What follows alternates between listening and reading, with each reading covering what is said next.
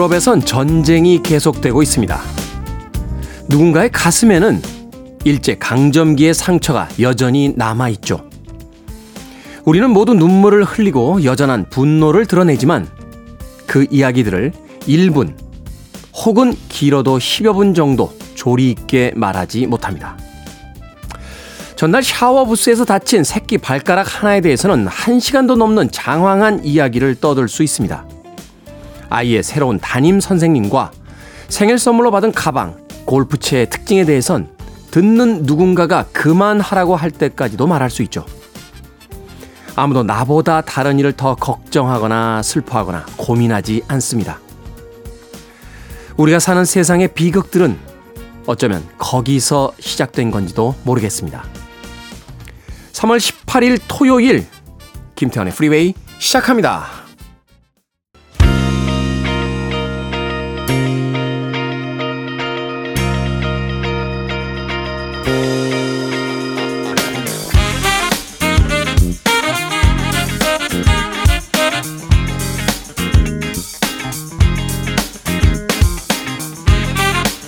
빌보드 kid의 아침 선택 김태훈의 프리웨이 저는 클 태 자 쓰는 태디 김태훈입니다. 오늘 첫 곡은 오제이스의 Love Train으로 시작했습니다. 1973년도 빌보드 핫백 차트 이번 주 3위에 올라있던 곡이었습니다. 자, 3월 18일 토요일 1부 음악만 있는 토요일로 꾸며 드립니다. 1960년대, 70년대, 80년대와 90년대, 2010년대, 2020년대까지 팝 역사의 뭐 절반 정도라고 볼 수 있겠죠. 사실 이제 팝 역사가 20세기 아, 초에 시작이 됐다라고 생각을 한다면 팝 역사의 한 그 절반 정도에 걸쳐 있는 빌보드 차트 상위권에 이번 주에 올라있던 음악들을 중심으로 선곡해 드립니다. 자, 그리고 2부는요, 북구북구로 꾸며드립니다. 북칼럼니스트 박사 씨, 북튜버 이시안 씨와 함께 책 한 권 읽어보는 시간입니다. 바쁜 일상 속에서 책 한 권 읽기 쉽지 않은데 이 시간, 한 시간만 귀를 기울이시면 안 읽으셔도 읽은 듯한 기분이 들게 만들어 드리겠습니다. 자, 청취자들의 참여도 기다립니다. 문자 번호 샵 1061, 짧은 문자 50원, 긴 문자 100원, 콩으로는 무료입니다. 여러분은 지금 KBS 2라디오, 김태훈의 프리웨이 함께하고 계십니다.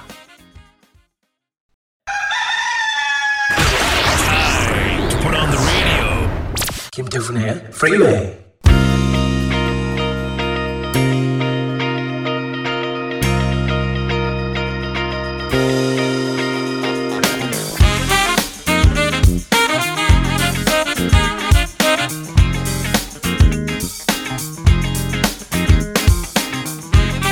음악만 있는 토요일 세 곡의 노래에 이어서 듣고 왔습니다.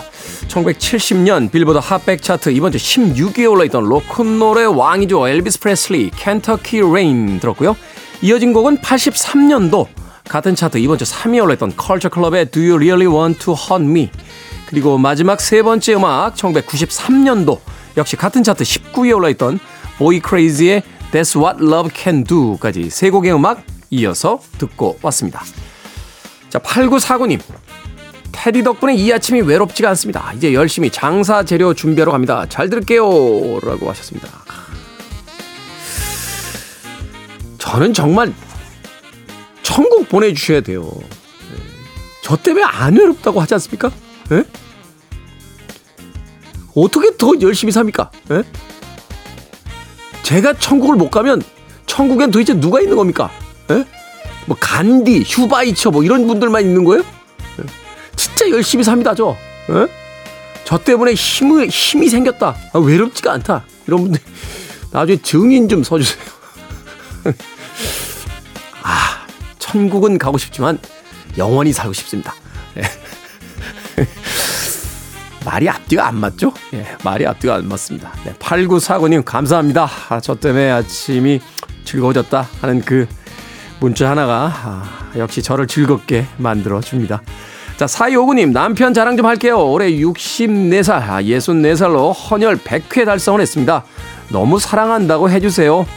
방송에 나오면 굉장히 좋아할 것 같습니다. 유석 씨, 자랑스럽네요. 하셨습니다. 이야, 100회 헌혈이요? 어이, 대단한데요, 정말? 저는 헌혈 예전에 학교 다닐 때 군대에 가서 한 네 번 정도 해본 것 같아요. 네 번. 예. 아마 제 나이 정도 되신 분들은 다들 그 정도 해보셨을 거예요. 예. 예전에 학교로 헌혈차가 왔어요. 어. 군대 있을 때도 갑자기 훈련 안 한다고 해서 와 했는데 어디 데리고 가더라고요. 그러니까 뭐 군대에서 아니 뭐 그래도 기꺼이 했습니다. 아, 누군가를 위한 어, 누군가의 생명을 구할 수 있는 일이었기 때문에. 근데 그 이후에는 뭐 자발적으로 하지 않는 이상은 이제 헌혈을 할 일이 없었기 때문에 무심히 지나쳤는데 64살의 나이로 헌혈 100회를 달성하셨다. 아, 저랑 같이 다니는 친구가 있습니다. 아, 그, 제 매니저 친구인데요. 이 친구가 헌혈을 한 100회 이상 했어요. 취미가 헌혈입니다, 헌혈. 이게 헌혈 한 번 할 때 한, 한 300cc 정도 빼나요? 그죠? 그럼 100회면 30리터요? 피가? 와, 엄청나네요. 사람이 아마 몸에 자, 정확한 기억이 안 납니다만 한 4리터에서 6리터 정도 피가 있는 걸로 알고 있어요. 그런데 혼자서 그럼 지금까지 30리터를 엄청납니다. 네, 박수 한번 쳐드립니다. 유석 씨, 저도 자랑스럽습니다. 4255님 꼭 전해 주시길 부탁드리겠습니다. 자, 1980년대로 갑니다. 빌보드 핫백 차트 이번 주 5위에 올랐습니다. 도나 서머 on the radio. 그리고 89년도 역시 같은 차트 15위에 올라있던 야, 이 음악 예, 갑자기 강남역 사거리가 생각이 납니다. 그때 정말 토끼 춤 좀 춰줬는데 컨캔입니다. I beg your pardon까지 두 곡의 음악 이어드립니다.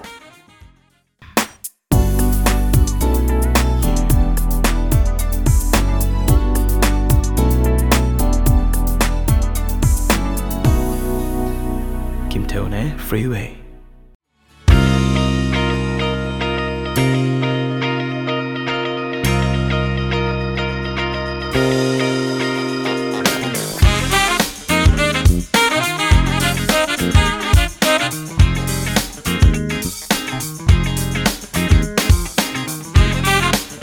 빌보드 키드의 아침 선택 KBS 2라디오 김태훈의 프리웨이 음악만 있는 토요일 함께하고 계십니다.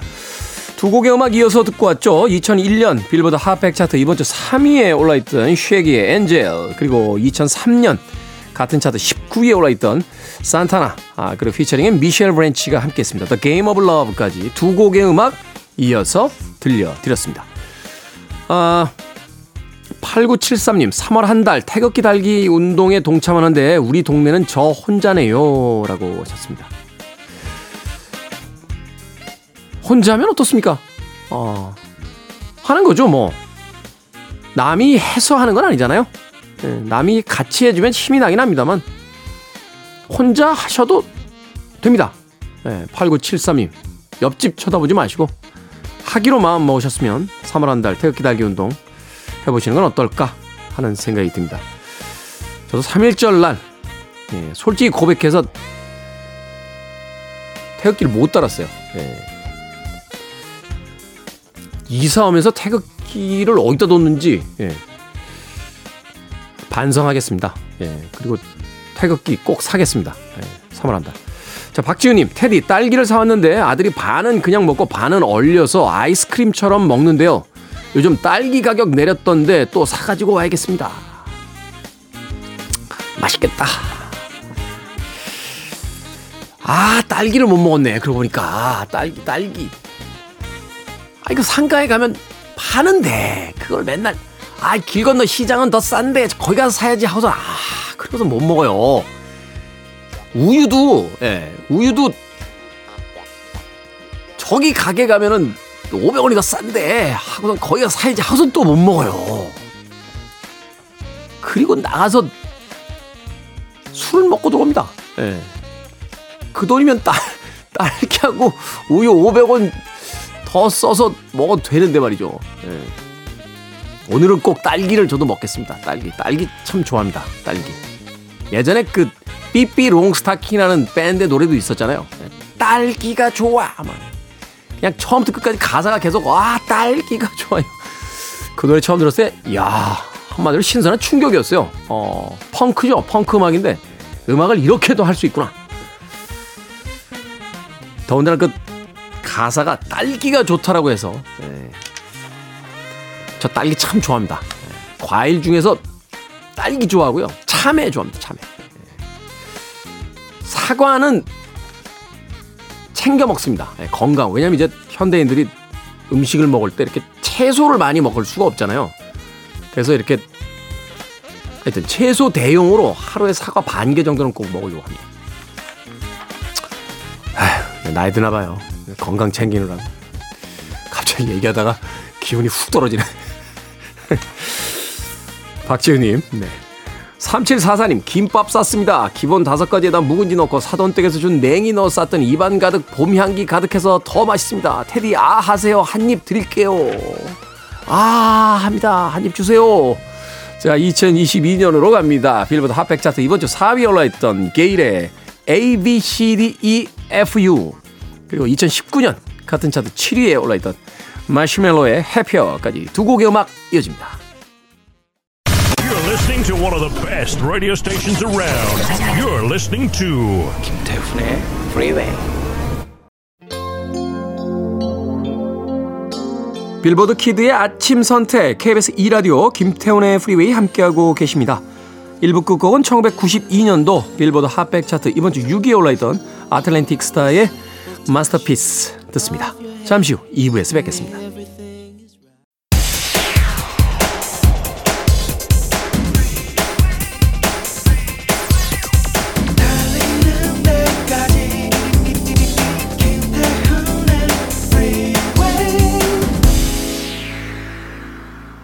김태훈의 프리웨이 3월 18일 토요일 2부 시작했습니다.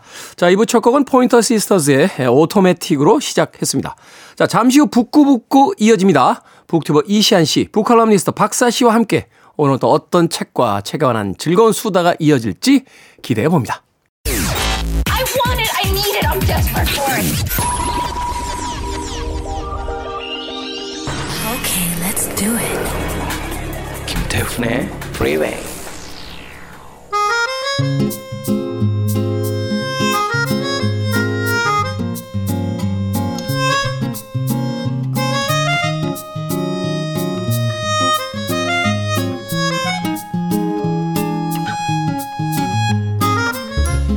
시야와 사유가 넓어지는 독서 시간입니다. 북구북구 북투버 이시안 씨, 북칼럼니스트 박사 씨와 함께합니다. 안녕하세요. 네, 안녕하세요.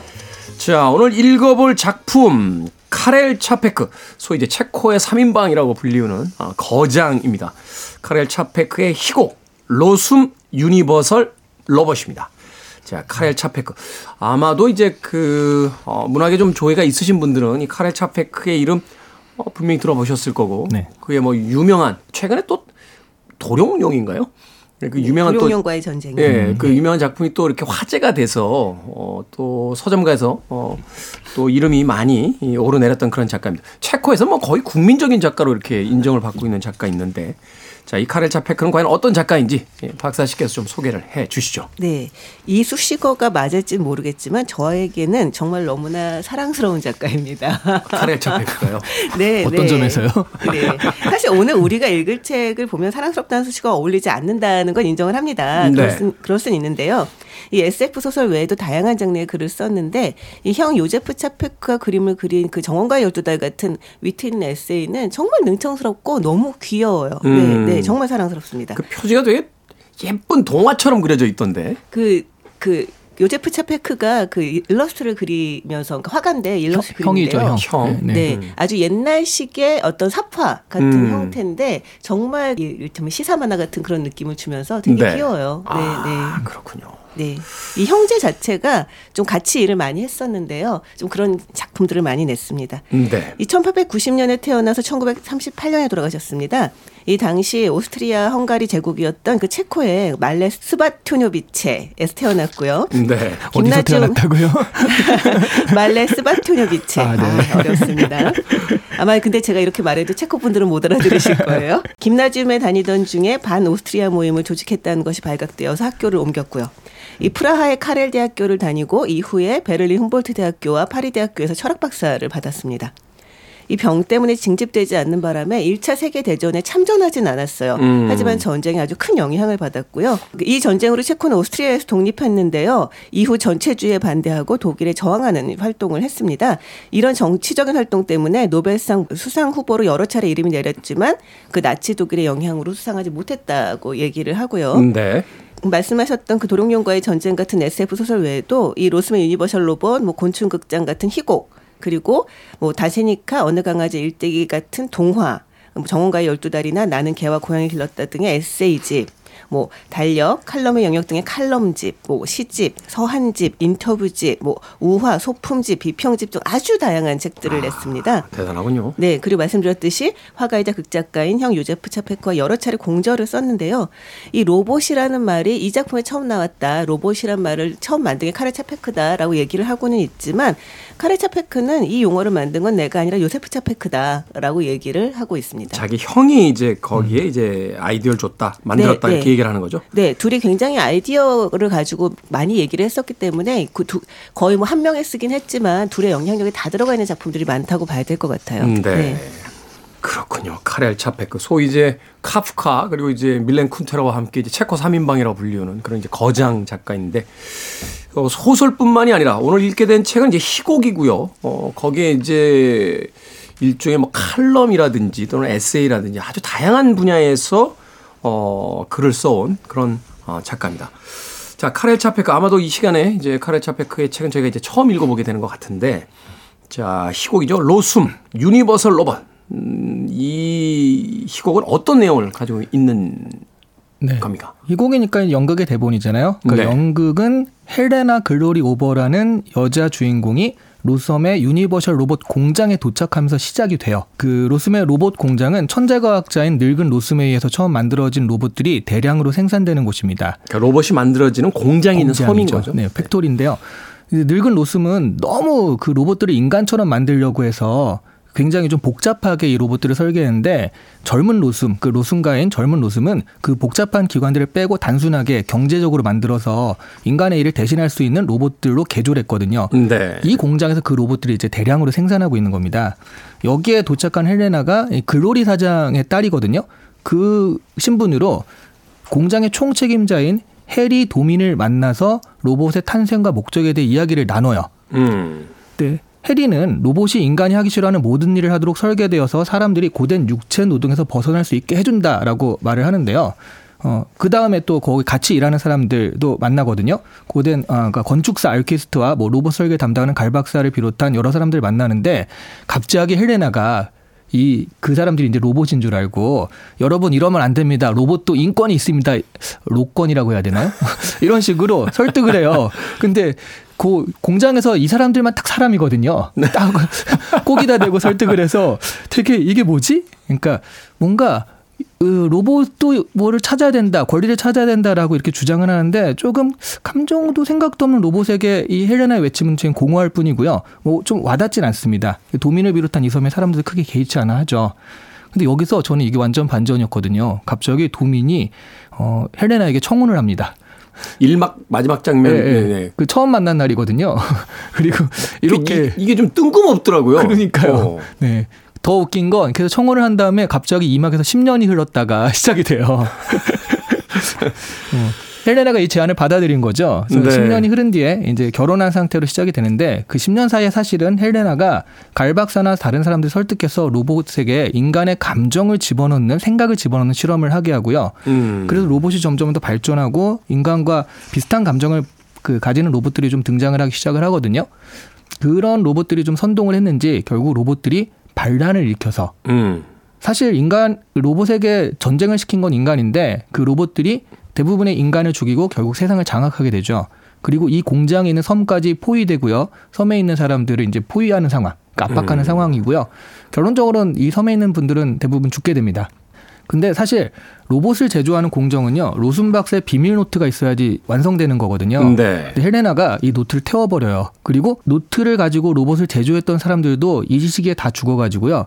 세월이 지나니까 로봇들도 곤란한 처지가 된 게 그러니까 새로운 로봇을 만들 수가 없게 돼버린 네, 거죠. 로봇이 어, 주- 그 생명 주기가 있더라고요. 한 20년 음. 지나면 얘네들도 수명이 다해서 끝나는데 생식이 안 되니까 더 이상의 로봇 생산이 불가능해지는 상황입니다. 음. 인간 중에 딱 하나 살아남은 게 건축사였던 알키스트거든요. 로봇들의 대장이 이 사람한테 제발 이 로봇을 생산할 수 있게 이걸 연구를 완성해달라라고 했지만 건축사였던 알키스트가 로봇을 만드는 건 무리였죠. 근데 이 알키스트가요, 헬레나의 이름을 따서 만든 여자 로봇이 있어요. 헬레나라는 여자 로봇과 남자 로봇 프리무스 요 두 로봇이요. 어 얘네들이 생식을 할 수 있겠네라는 가능성이 있다는 것을 눈치를 채요. 서로 사랑하고 있잖아요. 네. 그래서 이들은 마치 아담과 하와처럼 새로운 세상으로 나가라는 식으로 예, 그런 어, 새로운 인류가 창조됐다라는 식으로 마지막에 알퀴스트가 이제 인간의 시대는 끝나고 새로운 로봇의 시대가 왔다라는 것을 깨닫는 식으로 그게 끝나게 되죠. 터미네이터와 이제 로미오와 줄리엣이 이제 같이 있는 네. 거기에 이제 프랑켄슈타인이 그렇죠. 프랑켄슈타인. 이렇게 들어가 있는 예. 보통 그런- 우리 혼종이라고 하지 않나요? 하이브리드 스토리라고 볼 수 있습니다. 이 등장인물의 이제 대화가 흥미롭습니다. 왜냐하면 연극의 희곡이긴 한데 이게 이제 현대의 어떤 플롯 방식과는 조금 많이 이제 다르죠. 어, 그러다 보니까 대부분의 메시지들이 이제 주인공들의 대사를 통해서 이제 전달이 되게 되거든요. 그 지점이 사실 이제 읽었을 때, 아, 100년 전 희곡이구나 하는 걸 다시 한번 어, 깨닫게 되긴 했습니다만.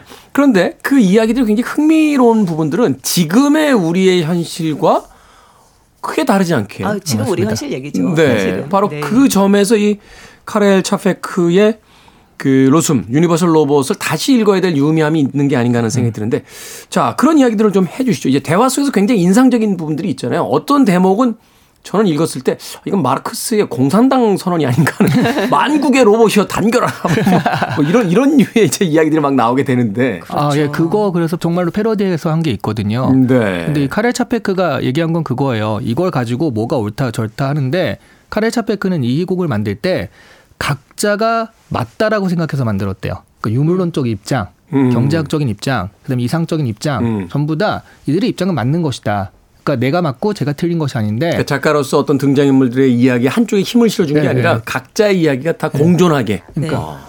각자한테는 다들 맞는 것인데 그런 것이 부딪혔을 때 생각지도 못한 이런 파국의 결론이 나올 수도 있는 것이다라를 보여주고 싶었다라고 하는 거죠. 음, 네. 예, 그래서 여기 읽어보면 그러니까 내가 이쪽 관점에서는 이 사람 말이 정말 맞는 게 맞고요. 또 저쪽 관점에서는 오 이것도 그럴 듯한데 라고 느껴지는 게 맞죠.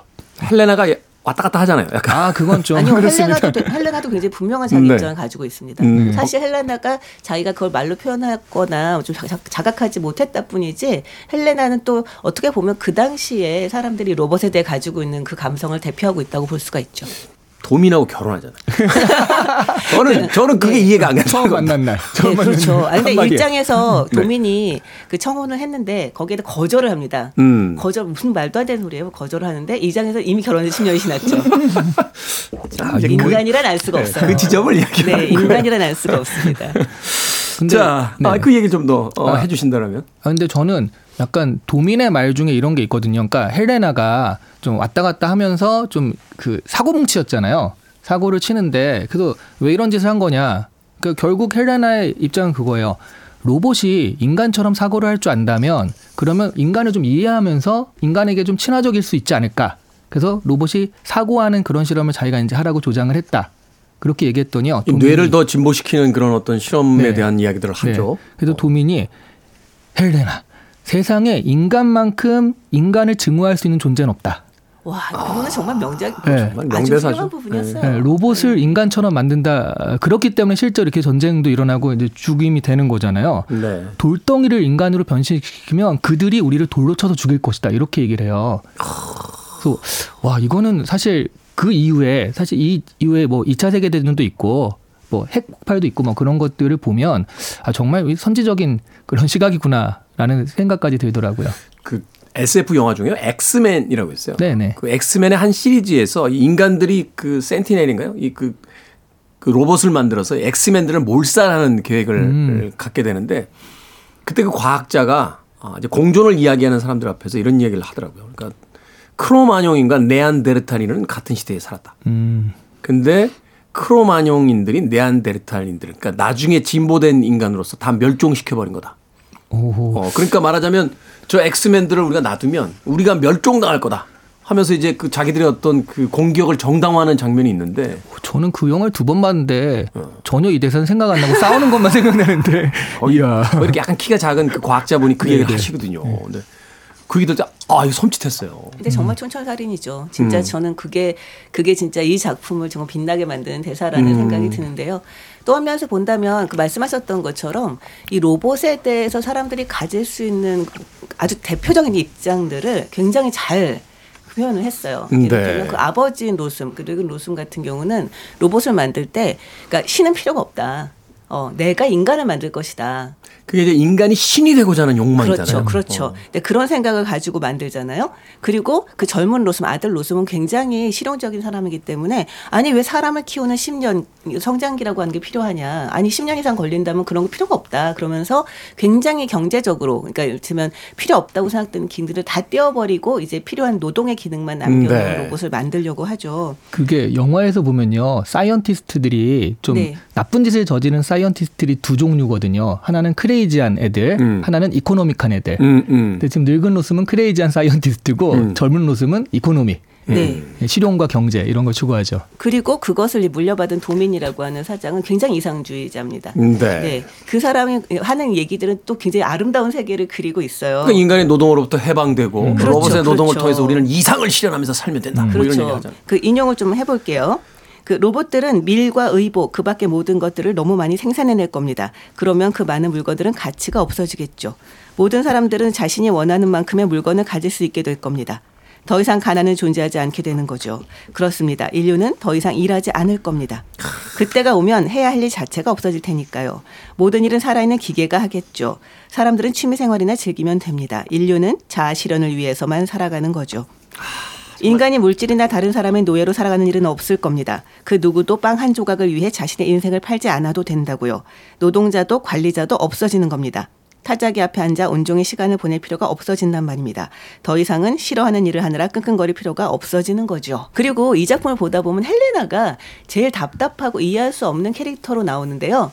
저는 와 이 진짜 이 작가가 천재가 아닌가 싶었던 게 뭐냐면 그게 인간의 모습이거든요. 음. 그러니까 여기 나오는 그 노로봇들은 사실 굉장히 논리적인 존재들입니다. 그렇죠. 아주 똑똑하고 논리적이고 그리고 자신의 분명한 분명한 어떤 뭐 목표라던가 아니면 그 시스템을 갖고 있어요. 하지만 헬레나는 내가 왜 이런 일을 하고 있는지도 알 수 없는 상태에서 여러 얘기를 충동적으로 벌이게 되거든요. 음, 네. 그 처음에는 인권연맹의 대표로 이곳에 들어가서 노동 로봇들을 해방시키겠다라고 이야기를 하죠. 물론 로봇 이라고 하는 존재에 대한 이해가 이제 바탕이 되어 있지 않기 때문에 허황된 이야기지만 그래도 굉장히 이를테면 소위 사랑이라고 하는 감정에 기반을 하고 있는 겁니다. 그리고 나중에 그 늙은 로숨의 노트를 태워버리잖아요. 네. 그것도 본인 자신은 거기에 대해서 이것을 내가 왜 하고 있는지를 이해할 수 없기 때문에 자기 유머한테 물어봐요. 정말 내가 이걸 해도 될까? 그래도 이게 정말 지상 가장 위대한 발명이라면 태워버려도 괜찮을까? 그러니까 그 유머가 뭐라고 얘기하냐면 나- 나나인가요? 나나. 네, 네, 나나. 그래도 태워버려야 해요. 인간이 만든 건 전부 신의 뜻에 어긋나는 거니까요. 신이 만든 이 세계를 바꾸려고 하는 건 옳지 않아요. 이렇게 얘기를 하는 장면이 나옵니다. 네.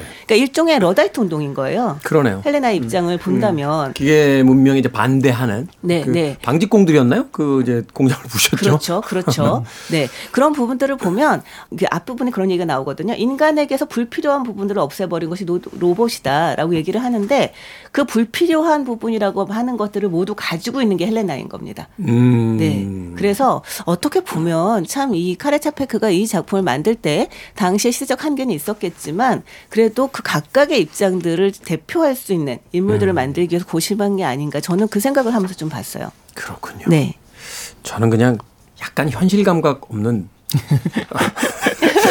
그런 여성으로 봤는데 예, 저의 잘못된 시각에 대해서 반성하는 바입니다. 아, 네. 그게 바로 인간입니다. 아, 그게 바로 인간이죠. 그렇죠. 네. 박사님이 이렇게 이야기하실 때 회초리 맞는 기분. 자, 음악 한 곡 듣고 와서 계속해서 책 이야기 나눠보도록 하겠습니다. Styx의 음악 중에서 Mr. Roboto. Styx의 Mr. Roboto 듣고 왔습니다. 자, 이 음악 처음 들었을 때는 굉장히 혁신적인 음악이라고 생각했는데 시간이 많이 흘러서 그런지 몰라도 귀엽네요. 뿅뿅 뿅뿅 하는 소리 자체가. 자, 빌보드 키드의 아침 선택 KBS 2라디오 김태훈의 프리웨이 북끄북끄 박사씨 이시한 씨와 함께 오늘 카렐 차페크의 희곡 로숨 유니버셜 로봇 읽어보고 있습니다. 자, 앞서서도 이야기하셨습니다만 이 희곡 속에서 이제 다양한 캐릭터들 또 로봇들이 등장하는데 그들이 주장하는 바가 각기 조금씩 다 다릅니다. 그러니까 나이든 로숨과 그의 아들인 젊은 로숨 이 두 사람이 이제 로봇의 아버지인데 이 로봇에 대해서 가지고 있는 세계관도 다르고 또는 로봇의 이제 지도자격이 이제 다이몬 뭐 그리고 반란의 어떤 그 초기였던 어 메이커가 되는 이제 라디우스라든지 각자 입장이 조금씩 다 다르거든요. 그 입장을 좀 정리를 좀 해주시면 어, 이 책에서 우리 작가가 이제 하고자 하는 이야기를 좀 엿볼 수 있을 것 같은데. 저는 다른 사람보다는 아까 이제 과학자 얘기가 나왔었잖아요. 그래서 늙은 노숨과 그리고 젊은 노숨 이 과정이 저는 핵폭탄이 쓰이기까지 과정과 굉장히 똑같다고 생각을 했거든요. 음. 그러니까 늙은 노숨은 이게 인간을 창조하고 싶어서 얘를 돈을 벌고 그런 게 아니라 정말 인간과 똑같이 만들어서 별 쓸모없는 기능까지 전부 다 구현을 하려고 했는데 그러니까 그러니까 과- 신을 부정하기 위해서 인간이 신이라는 걸 지금 증명하려는 과학자잖아요. 그렇죠. 어. 근데 오히려 과학에 그냥 완전히 과학인 거예요. 그런 생각도 뭐 굳이 그런 건 아니지만 내가 과학으로 이걸 완전히 만들어 보겠다라고 해서 과학에 경도된 과학자라면 그 젊은 노숨은 그런 걸 실용적으로 써야지 왜 그런 쓸데없는 것까지 하느냐 이런 식으로 좀 실용적으로 만든 거잖아요. 그 과정을. 그렇죠. 근데 핵폭탄이 처음 만들어졌을 때 양자역학 같은 거 나오고 했을 때 이걸 폭탄으로 만들겠다고 생각한 과학자는 아무도 없었다는 거죠. 음. 그런데 결과적으로 2차 세계대전 때 그 과학자들을 소집해서 결과적으로 핵폭탄을 만들거든요. 오펜하이머, 네, 바로 그런 과학자들. 미스터 맨하탄. 네. 네. 그러니까 이런 부분들이 이 과학자들이 처음에는 뭐 핵폭탄을 만들어서 세계를 뭐 부셔야지라고 생각하진 않았을 거라는 거예요. 그렇죠. 어떤 과학자가 순수 과학자들인데 네, 네. 예, 그래서- 전쟁 무기를 만들려고 했던 게 아닌데. 과학을 우리가 파려고 하다 보니 결국 이렇게까지 됐다라고 해서 여기에 살짝 과학자들의 책임론이 나오거든요. 음. 그러니까 이것에 대해서 말하자면 미필적 고의 그럴 수 있다라는 거 알고 있으면서도 연구하고 그랬던 거 아니냐라는 생각도 들고요. 사실은 이제 우, 우려되는 뉴스 같은 게 최근에 있었어요. 그 마이크로소프트인가요? 거기서 그 인공지능 개발하는 그 부서에서 윤리위원회를 해체했다는 거예요. 아, 예. 그러니까 말하자면 이제 그 구글에서 어, 뭐 유명한 이벤트였죠. 그 인공지능과 이제 인간의 어떤 바둑 시합 네. 할때 그때 어, 하사비스라는 그 말하자면 이제 CEO가 CEO. 우리는 항상 윤리위원회를 가지고 우리의 기술이 이 윤리적으로 문제가 있는지에 대해서 검증받는다라고 했는데 어느 순간부터 그 기능이 점점 줄어들고 이제 기술 쪽으로 좀 더 이전에 이전에 간다는 거죠. 네.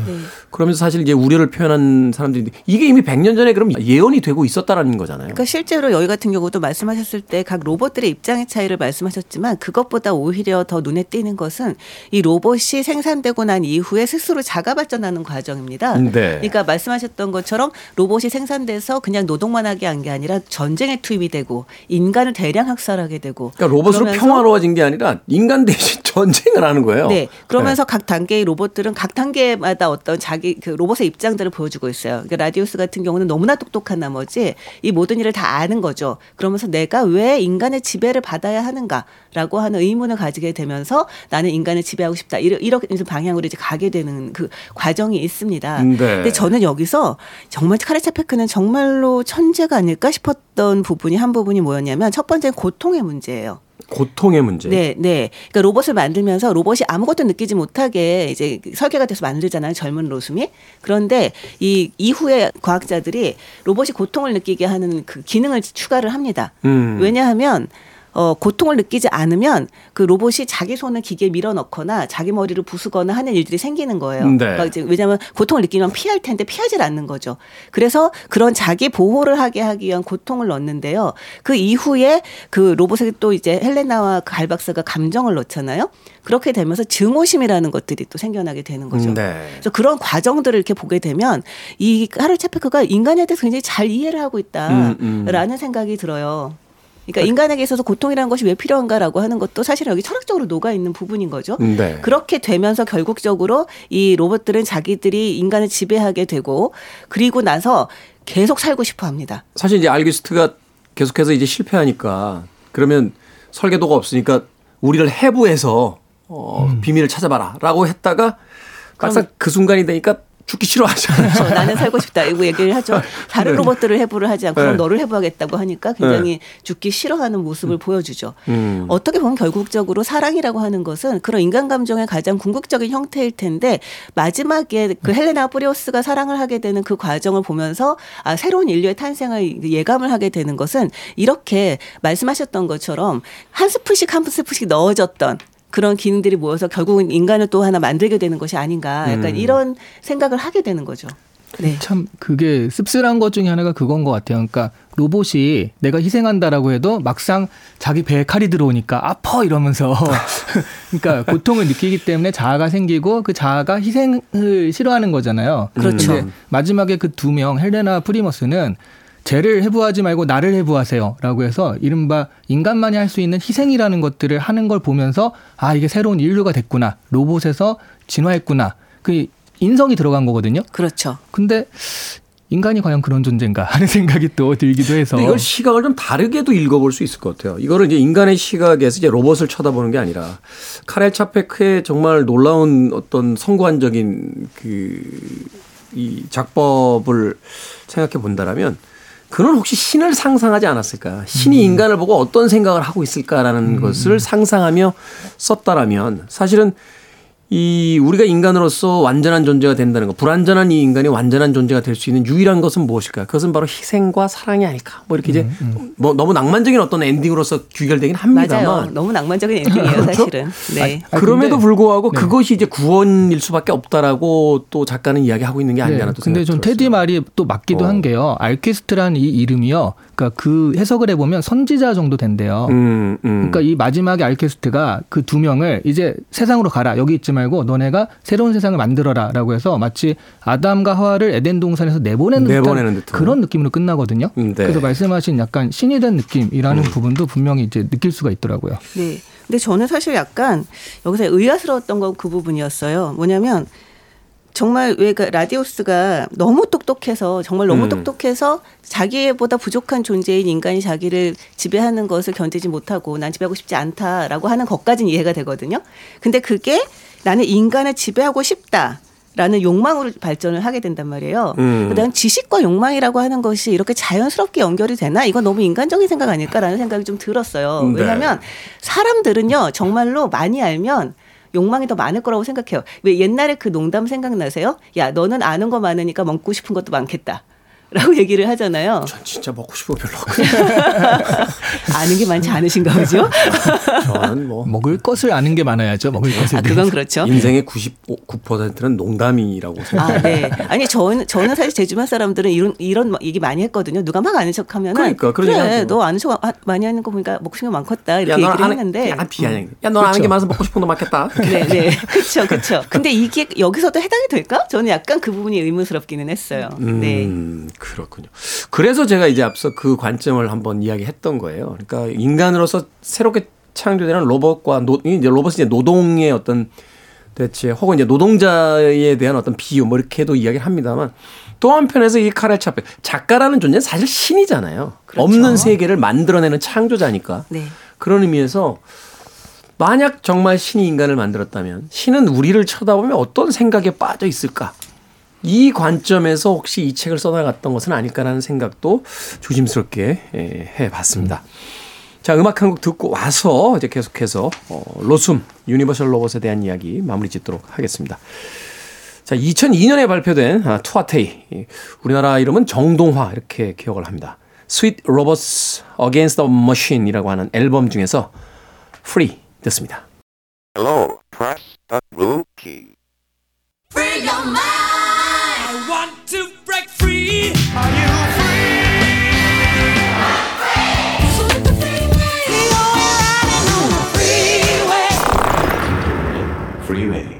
빌보드 키드의 아침 선택 KBS 2라디오 김태훈의 프리웨이 북끄북끄 박사씨 이시한 씨와 함께 오늘 카렐 차페크의 희곡이죠. 로숨 유니버셜 로봇 읽어보고 있습니다.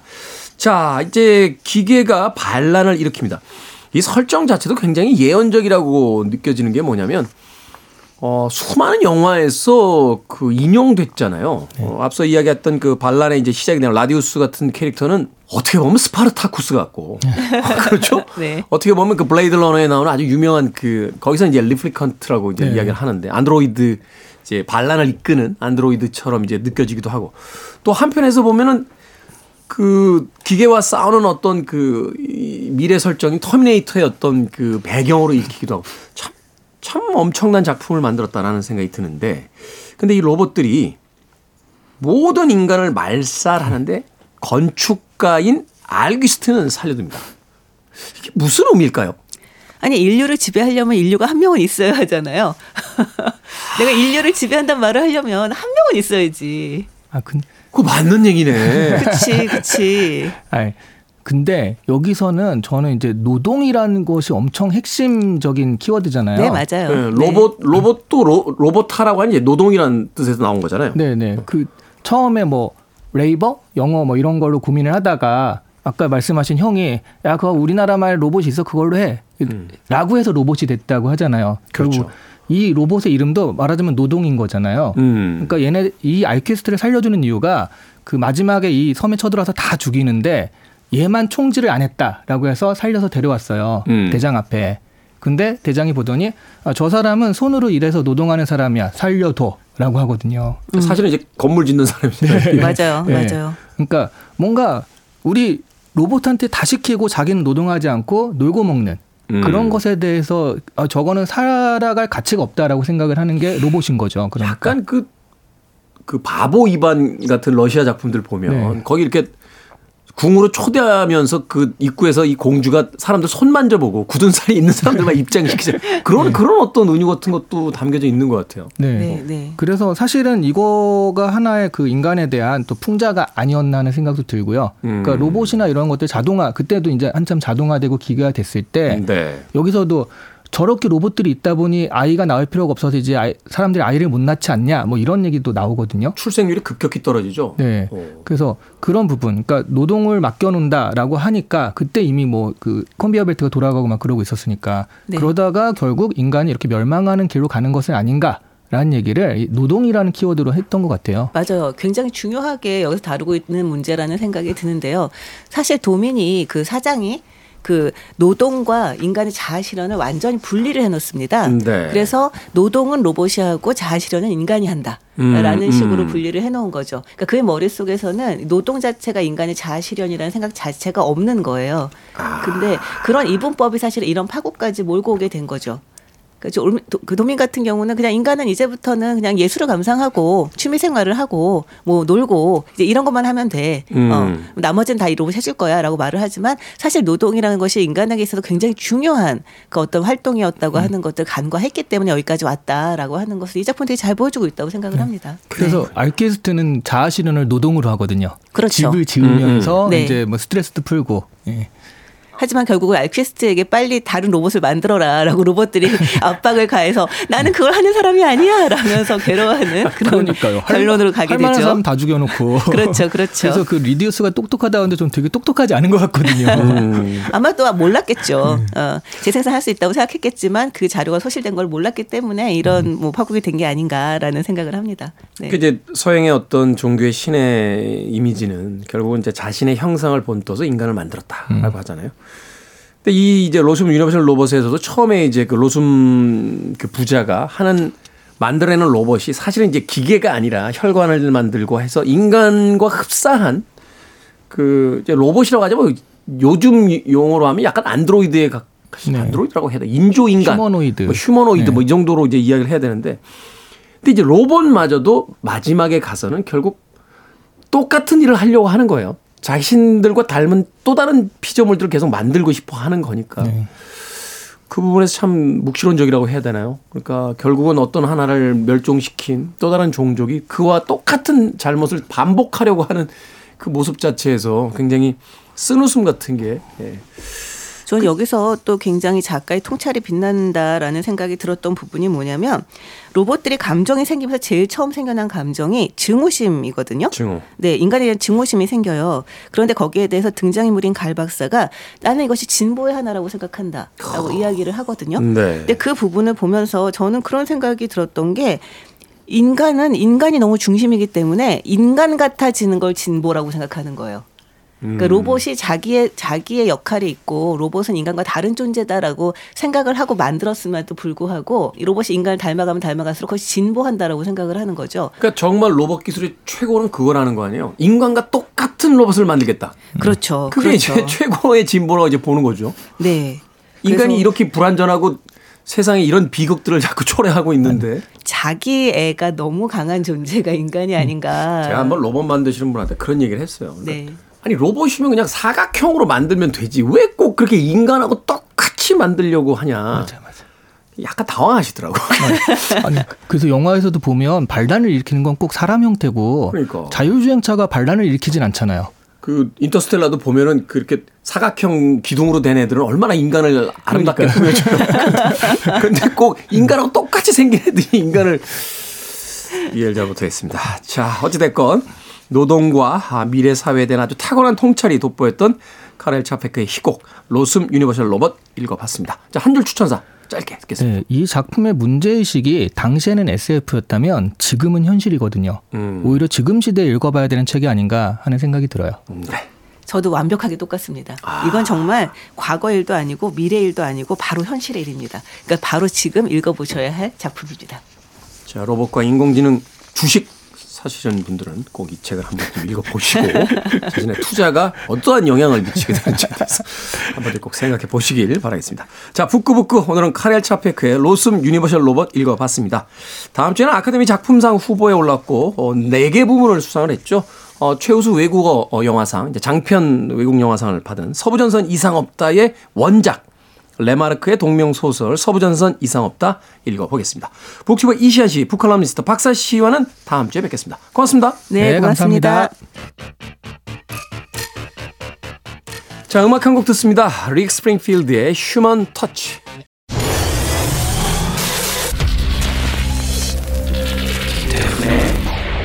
Freeway.